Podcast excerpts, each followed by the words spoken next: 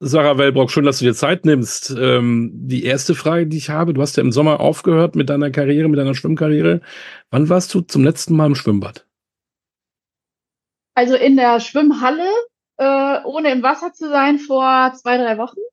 Ohne im Wasser zu sein? Okay. Ja, naja, manchmal fahre ich hin und weiß ich nicht, ich habe, glaube ich, mal Flo zum Training gebracht, weil die dann danach nach Doha gefahren sind. Dann habe ich ihn morgens hingebracht, weil ich das Auto brauchte.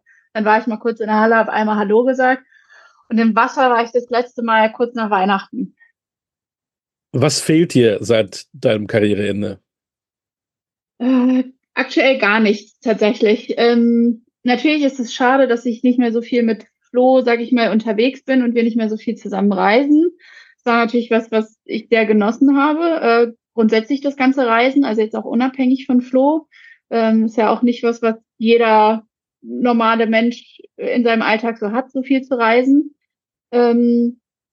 Was mir manchmal fehlt, ist so ein bisschen dieses Wettkampf-Feeling, ja, diese Spannung, die kommt, das Adrenalin am Wettkampf, wobei ich sagen muss, so aktuell in der Einzelausbildung im Referendariat, wenn ich da in Verhandlungen sitze, da bin ich schon auch sehr nervös. Also da kommt das schon sehr gut wieder durch. Wenn man jeden Tag für Ziele ins Becken springt oder in Kraftraum oder was auch immer, jeden Tag den Hochleistungssport ausfüllt. Gibt es dieses Abtrainieren noch? Musstest du tatsächlich einen neuen Tagesablauf für dich auch lernen? Ja, auf jeden Fall. Das mit dem Abtrainieren war bei mir tatsächlich nicht so das Riesenthema, da ich ja nach Tokio ohnehin ein Jahr weniger trainiert hatte wegen meiner Examensvorbereitung. Und dann zwar wieder ins Training eingestiegen bin, aber Probleme hatte, wieder an dieses Maximum an Trainingspensum ranzukommen, weil ständig wieder irgendwas war mit den Schultern und ich eigentlich gar nicht mehr so in dieses maximale Pensum reingekommen bin, sodass das mit dem Abtrainieren nicht mehr so ein Riesenthema war, als wenn ich jetzt wirklich nach so einem Höhepunkt wie Olympia einfach aufhören würde. Hast du denn für dich einen richtigen, gut, klar, mit Florian, klar, bist du natürlich in Kontakt. Hast du denn sonst immer noch Kontakt auch zu der anderen, mit denen du immer auch unterwegs warst, oder hast du es abgebrochen?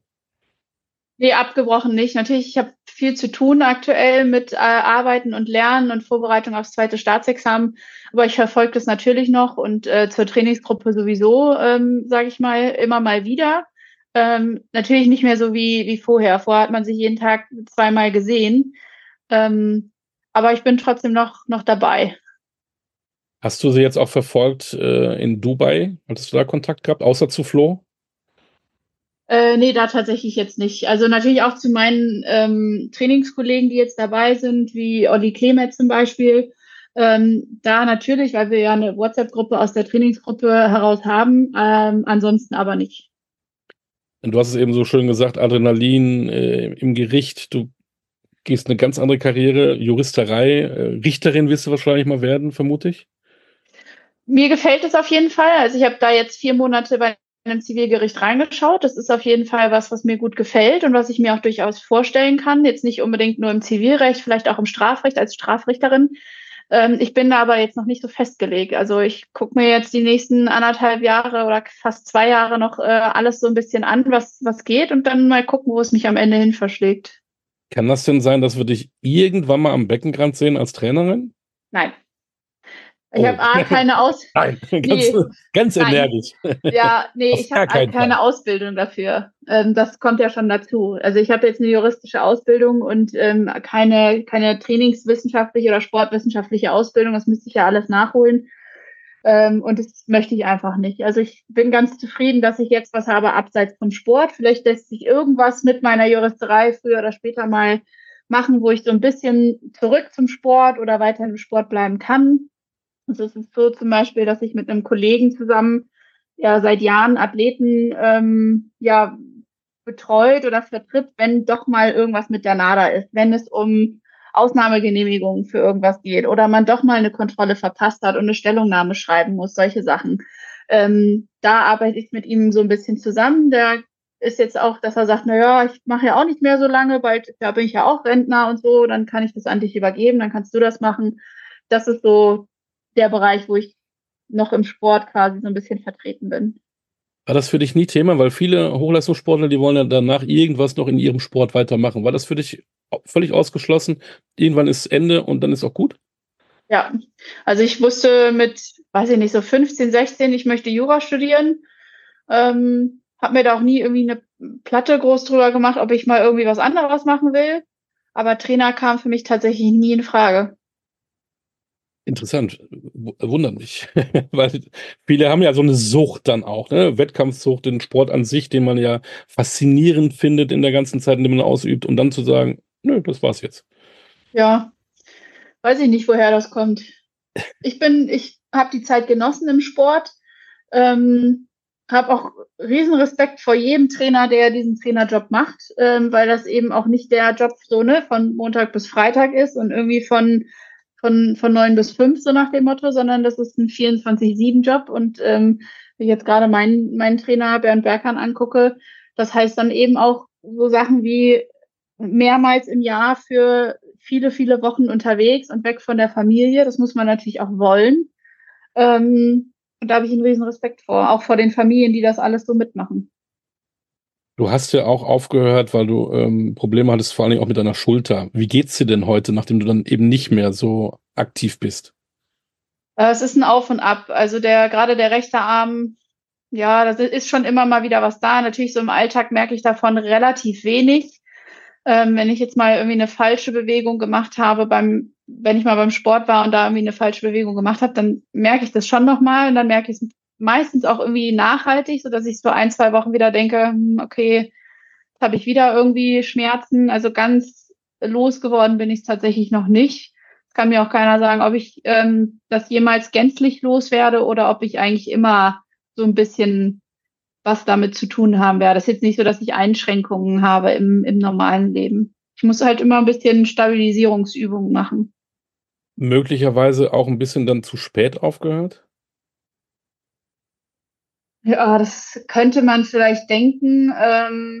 Ich würde sagen, noch zum richtigen Zeitpunkt. Also es war tatsächlich so, dass ich schon Knochenödeme hatte, also Wasser im Knochen, und die Ärzte gesagt haben, also müssen wir erstmal gucken, dass das Wasser rausgeht, weil sonst die Wahrscheinlichkeit für eine Arthrose sei wohl dann sehr hoch. Das hat sich dann aber alles auch relativ schnell gebessert, sodass ich sagen würde, eigentlich zum richtigen Zeitpunkt. Wir reden jetzt an einem Zeitpunkt, da ist die erste Woche in Dubai bei der Weltmeisterschaft zu Ende, sozusagen die Freiwasser-Wettbewerbe sind mehr oder weniger zu Ende. Wie hast du es verfolgt? Natürlich im Livestream. Es gibt ja einen Livestream, das ja leider nicht im Fernsehen übertragen wird. Zugegebenermaßen heute sogar während des Unterrichts. Also ich hatte heute von 9 bis 14 Uhr Unterricht und habe dann so ganz unauffällig mein Handy hinter meinen Gesetzestext gestellt und immer mal wieder aufs Handy gelunzt, um zu gucken, wie es läuft. Ja. Für den Flo lief es nicht so optimal, wie man das immer denkt. Er hat ja leider die Titel nicht verteidigen können. Erklär uns mal, warum Freiwasserschwimmen so schwierig ist. Hat das vor allen Dingen auch mit den äußerlichen Bedingungen zu tun? In der Halle ist es ja eigentlich immer grundsätzlich ähnlich. Genau, in der Halle ist es, ja, jeder hat seine Bahn, man hat ruhiges Wasser, die Wassertemperatur ist irgendwie immer gleich. Vielleicht zieht es mal ein bisschen in der Halle, aber dann zieht man sich eben was an. Und im Freiwasser ist es eben anders. Das macht es aber auch so spannend. Ja, man hat unterschiedliche Gewässer. Man kann sowas haben wie in Tokio beispielsweise, ganz flaches Wasser, was eigentlich wie im Becken ist. Man kann aber auch sehr windige Konditionen haben, dass sehr viel Wellen da sind. Dann ist es natürlich deutlich anstrengender, auch zu schwimmen. Es kostet natürlich viel Kraft, immer über diese Wellen rüber und die Arme gegen die Wellen dann über Wasser zu kriegen. Die Wassertemperatur spielt eine große Rolle. Also es gibt durchaus Athleten, die kommen mit sehr warmen Konditionen nicht klar. Es gibt Athleten, die kommen mit sehr kalten Konditionen nicht klar. Da gab es jetzt auch eine Regeländerung, ich glaube, zu diesem Jahr oder zum letzten Jahr, dass man unter 20 Grad durfte man früher mit Neoprenanzug schwimmen. Also zwischen 18 und 20 Grad war das quasi optional. Man konnte, musste aber nicht. Und jetzt ist es mittlerweile so, dass, glaube ich, erst unter 18 Grad mit einem Neoprenanzug geschwommen werden darf überhaupt. Und da gibt es eben ganz unterschiedliche Charaktere. Man muss sich da auf alles einstellen. Ich finde aber, es macht das Freiwasserschwimmen gerade so attraktiv. Und es hat natürlich auch viel, viel mehr mit Taktik zu tun. Wie positioniere ich mich in so einem Rennen? Ja, da sind riesige Wendebojen Und da macht es schon einen großen Unterschied, bin ich jetzt, komme ich wirklich ganz eng um die Boje rum oder sind da noch zwischen mir und der Boje noch zwei Personen, sodass ich einen viel weiteren Weg nehmen muss quasi. Das macht einfach einen riesen Unterschied. Also dann kann es auch durchaus sein, dass einer, der eigentlich in Bestform ist, nicht zwingend auch dieses Rennen gewinnen muss. Ja, definitiv. Also gerade, weil es auch auf äußerliche Bedingungen, auf die man keinen Einfluss hat, ankommt. Und wenn man mit den äußeren Bedingungen so nicht klarkommt, dann kann das natürlich sein, ja. Hast du mal in so einem Freiwasserwettbewerb was Außergewöhnliches erlebt? Was heißt außergewöhnlich? Also es gibt durchaus oder gab zu der Zeit die Rennen, die ich gemacht habe, Schwimmerinnen, die der Meinung waren, durch sehr intensiven Körperkontakt, sagen wir es mal so, vielleicht ein besseres Rennen zu machen. Da wird schon auch sehr absichtlich teilweise mal mit Ellenbogen oder so, mir haben sie mal die Brille komplett runtergezogen vom Gesicht, sodass ich nichts mehr gesehen habe und erstmal anhalten musste und die Brille wieder hochgesetzt habe, oder man wird runtergetunkt, die Beine werden runtergedrückt, man wird an den Füßen gezogen. Bei den Franzosen ist es leider so, also bei den Männern, bei den Frauen weiß ich tatsächlich nicht, dass die sich wirklich verprügeln gegenseitig. Also es gab einen Weltcup bei den Franzosen Ende letzten Jahres, da hat der eine dem anderen einen richtigen Cut am Auge geschlagen, unter der Brille. Und das war so dolle, dass das selbst nach einem 2-Stunden-Rennen oder 1:50 immer noch geblutet hatte und am Ende genäht werden musste. Krass. Ich dachte, jetzt erzählst du ihnen was von Begegnungen mit Meeresgetier oder sowas. Das haben wir natürlich auch, ja. Also ich habe auch schon mal in die ein oder andere Qualle gegriffen. Das gibt es natürlich auch. Aber es gibt durchaus eben auch solche Konsorten, sage ich mal, die da irgendwie ein bisschen handgreiflich werden, was ich tatsächlich auch nicht verstehe, weil man ist dadurch nicht schneller oder besser. Natürlich, im schlimmsten Fall knockt man einen komplett aus, aber dann kriegt man im besten Fall, sage ich mal, auch die rote Karte dafür und dann ist das Rennen für einen auch vorbei. Deswegen weiß ich nicht, was sowas soll. Ist ja nicht sportlich fair. Definitiv nicht. Ich stelle mir gerade so vor, wenn du eben den normalen Hallensport betreibst und dafür trainierst, gehst du in deine Schwimmhalle und dann hast du ein Event in London, Paris, Dubai, egal. Da ist auch eine Halle, ist aber ähnlich. Da ist es eigentlich egal, wo du trainierst. Wie ist es denn beim Freiwasser? Wenn du weißt, aha, nächstes Jahr ist da eine Weltmeisterschaft da und da, fährt man da vorher hin, guckt man sich das an? Oder musst du an deinem kleinen See um die Ecke immer ins Wasser gehen, draußen, um ein Gefühl zu bekommen für Wind und Wasser? Ist das ein komplett anderes Training? Nee, also zumindest nicht bei uns. Wir trainieren eigentlich nur im Becken. Also wir haben ganz selten, dass wir im Freiwasser mal trainieren. Manchmal im Sommer quasi, wenn die neue Saison beginnt und die Badeseen noch offen sind, dann kommt es schon mal vor, dass man auch mal im See so ein bisschen geschwommen ist. Aber normalerweise wird nicht im Freiwasser trainiert. Ich weiß, dass die Italiener das sehr viel machen, weil die natürlich auch sehr leichten Zugang zum Meer haben und das natürlich trainieren können. Ist auch nicht so, dass wir uns irgendwie ein Jahr vorher irgendwie die Wettkampfstrecke angucken, weil meistens weiß man sowieso noch gar nicht, wo genau das stattfindet. Was tatsächlich bei uns gemacht wird, ist zum Beispiel vor Tokio, wo vorher klar war, das Wasser wird 30 Grad plus haben, dass trainingsbegleitend, sag ich mal, irgendwie darauf vorbereitet wurde. Also wir haben dann zum Beispiel ein Becken, so ein warmes Becken, das wurde dann auf, weiß ich gar nicht, 40 Grad oder so aufgewärmt, damit man nach dem Training da nochmal reingeht, einfach um sich daran zu gewöhnen, sich in so einem sehr heißen Milieu aufzuhalten. Oder unser Strömungskanal, den wir haben, dass da die Temperatur von dem Wasser erhöht oder eben auch ganz runtergesetzt wird, dass man sich auch daran gewöhnt. Da haben wir es ja gesehen jetzt bei Flo, auf einmal war das Wasser in Dubai, was man sich so gar nicht vorstellen kann, zu kalt und war kurz davor, Krämpfe zu kriegen. Also man kann das alles auch gar nicht so nachvollziehen und trainieren. Viele Sachen sind einfach unvorhersehbar im Freiwasser. Also sowas wie mit Krämpfen, das kann passieren.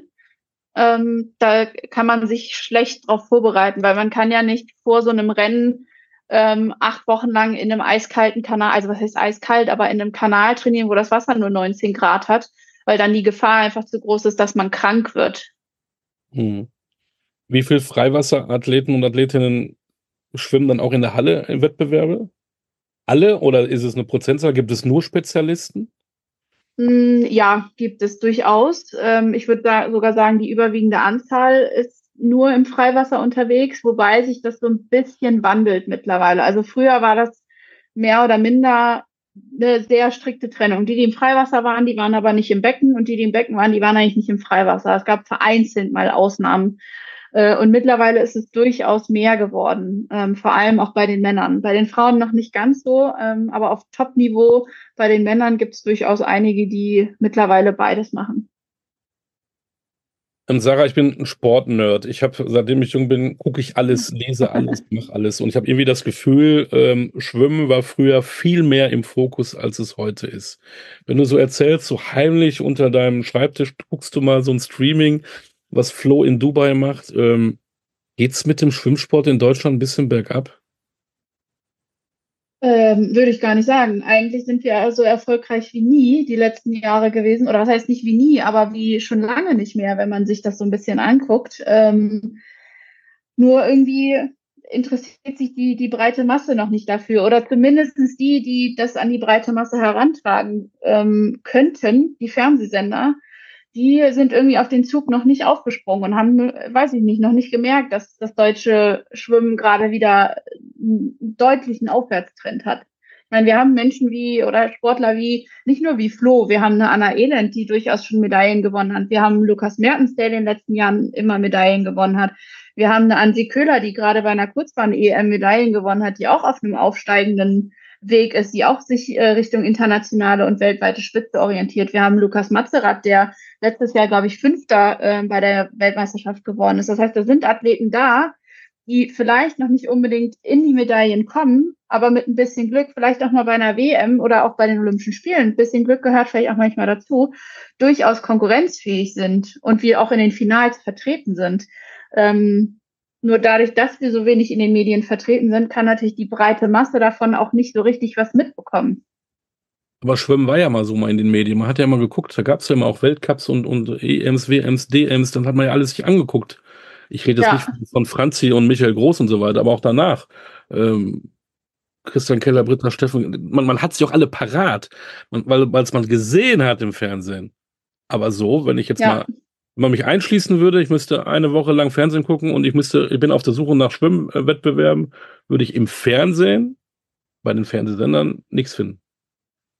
Das stimmt, ja. Es liegt auch, glaube ich, ein bisschen daran, das ist jetzt aber mein persönliches Empfinden, dass so in dem Stellenwert beispielsweise sowas wie Weltcups natürlich von allen mitgenommen werden. Im Vergleich zu Weltmeisterschaften aber natürlich diese Leistungen nicht bei Weltcups abgerufen werden, weil die vom Saisonzeitpunkt her auch gar nicht so liegen, dass man da Höchstleistungen abruft. Und bei uns im Schwimmsport fällt das natürlich auf, weil man immer irgendwie Zeiten hat.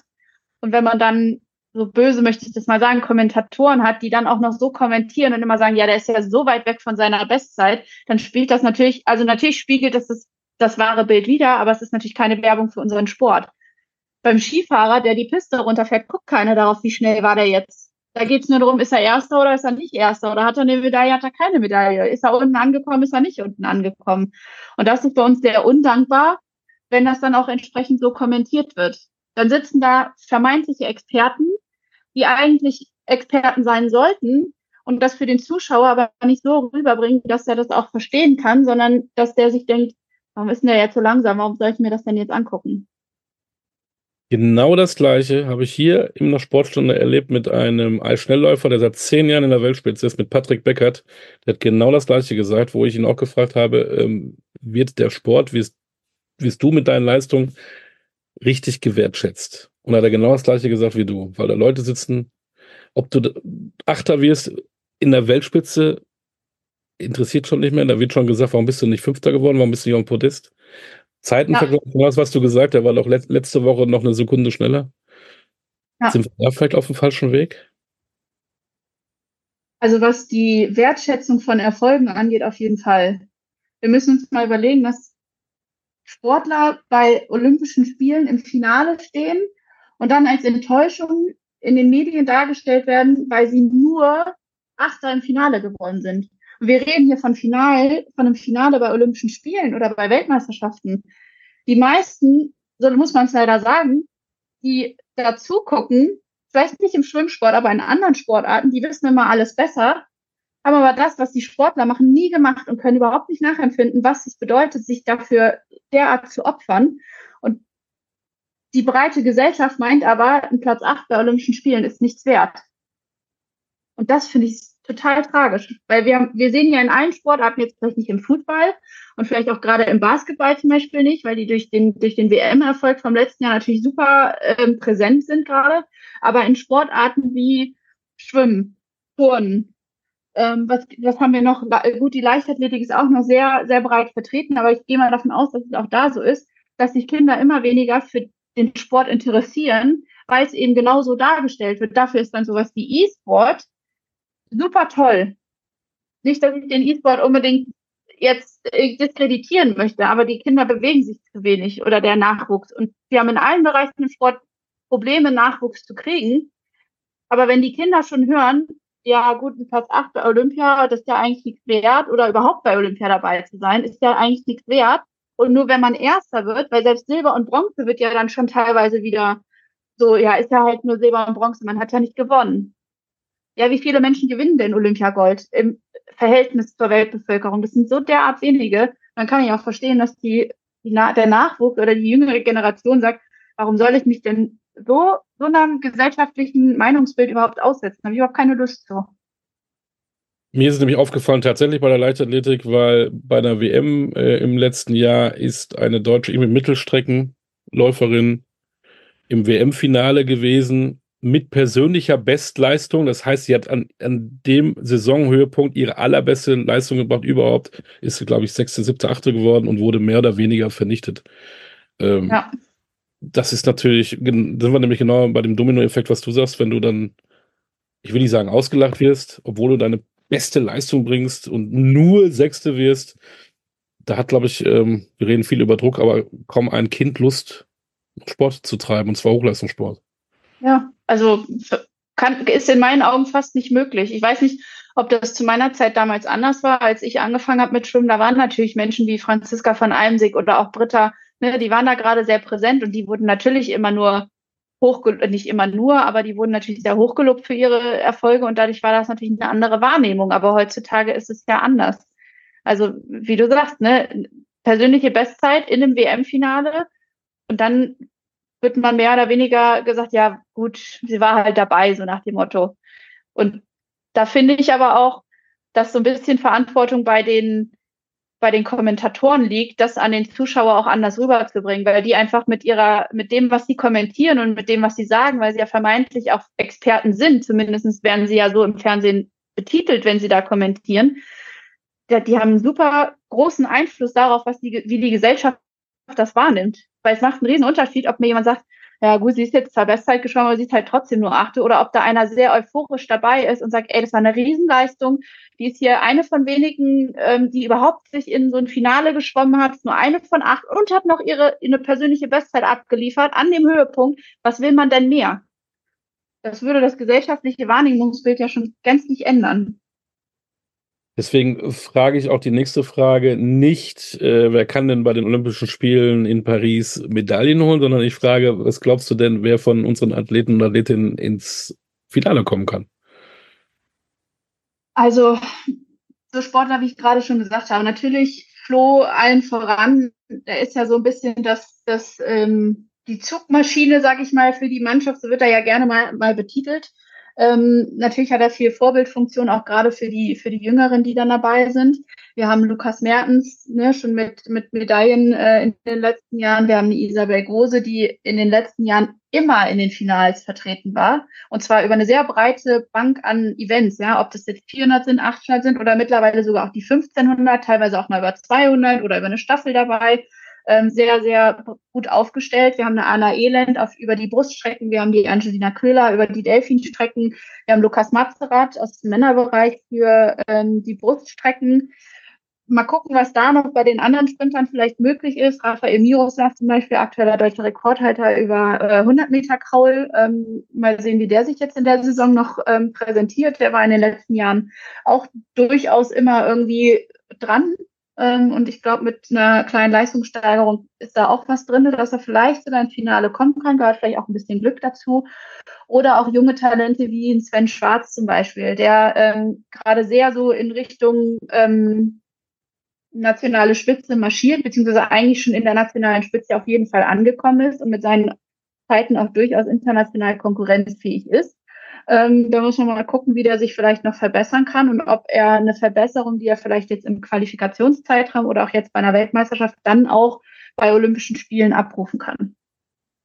Da machst du uns auf jeden Fall Hoffnung. Das klingt ja richtig gut, eine lange Liste. Ein kleines Thema noch zum Ende. Das ist der Hochleistungssport. Wie siehst du es im Breitensport? Man hört ja auch, Schwimmhallen werden geschlossen, es werden keine mehr gebaut.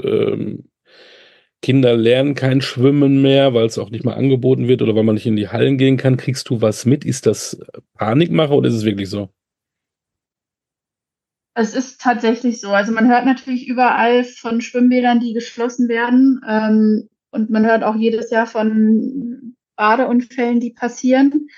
Aber auch da würde ich so ein bisschen fast vermuten, ohne jetzt Experte für das Thema zu sein, dass das auch so ein bisschen mit diesem gesellschaftlichen Bild, was der Leistungssport hat, zusammenhängt, weil die Kinder sich gar nicht mehr so dafür interessieren, Sport zu machen. Ja, als ich angefangen habe, richtig Sport zu machen, mein Papa hat früher Tischtennis gespielt und ich wollte unbedingt auch mit Tischtennis spielen anfangen. Also ich war immer so ein bisschen in Berührung mit Sport und dadurch, dass man das Gefühl hat, dass unsere Gesellschaft trotz dieser ganzen Fitness-Trends, die es vielleicht aktuell gibt, insgesamt eigentlich immer unsportlicher wird, zieht das natürlich diesen Rattenschwanz nach sich, dass die Kinder dann auch unsportlicher bleiben und dann im Zweifel auch nicht schwimmen können.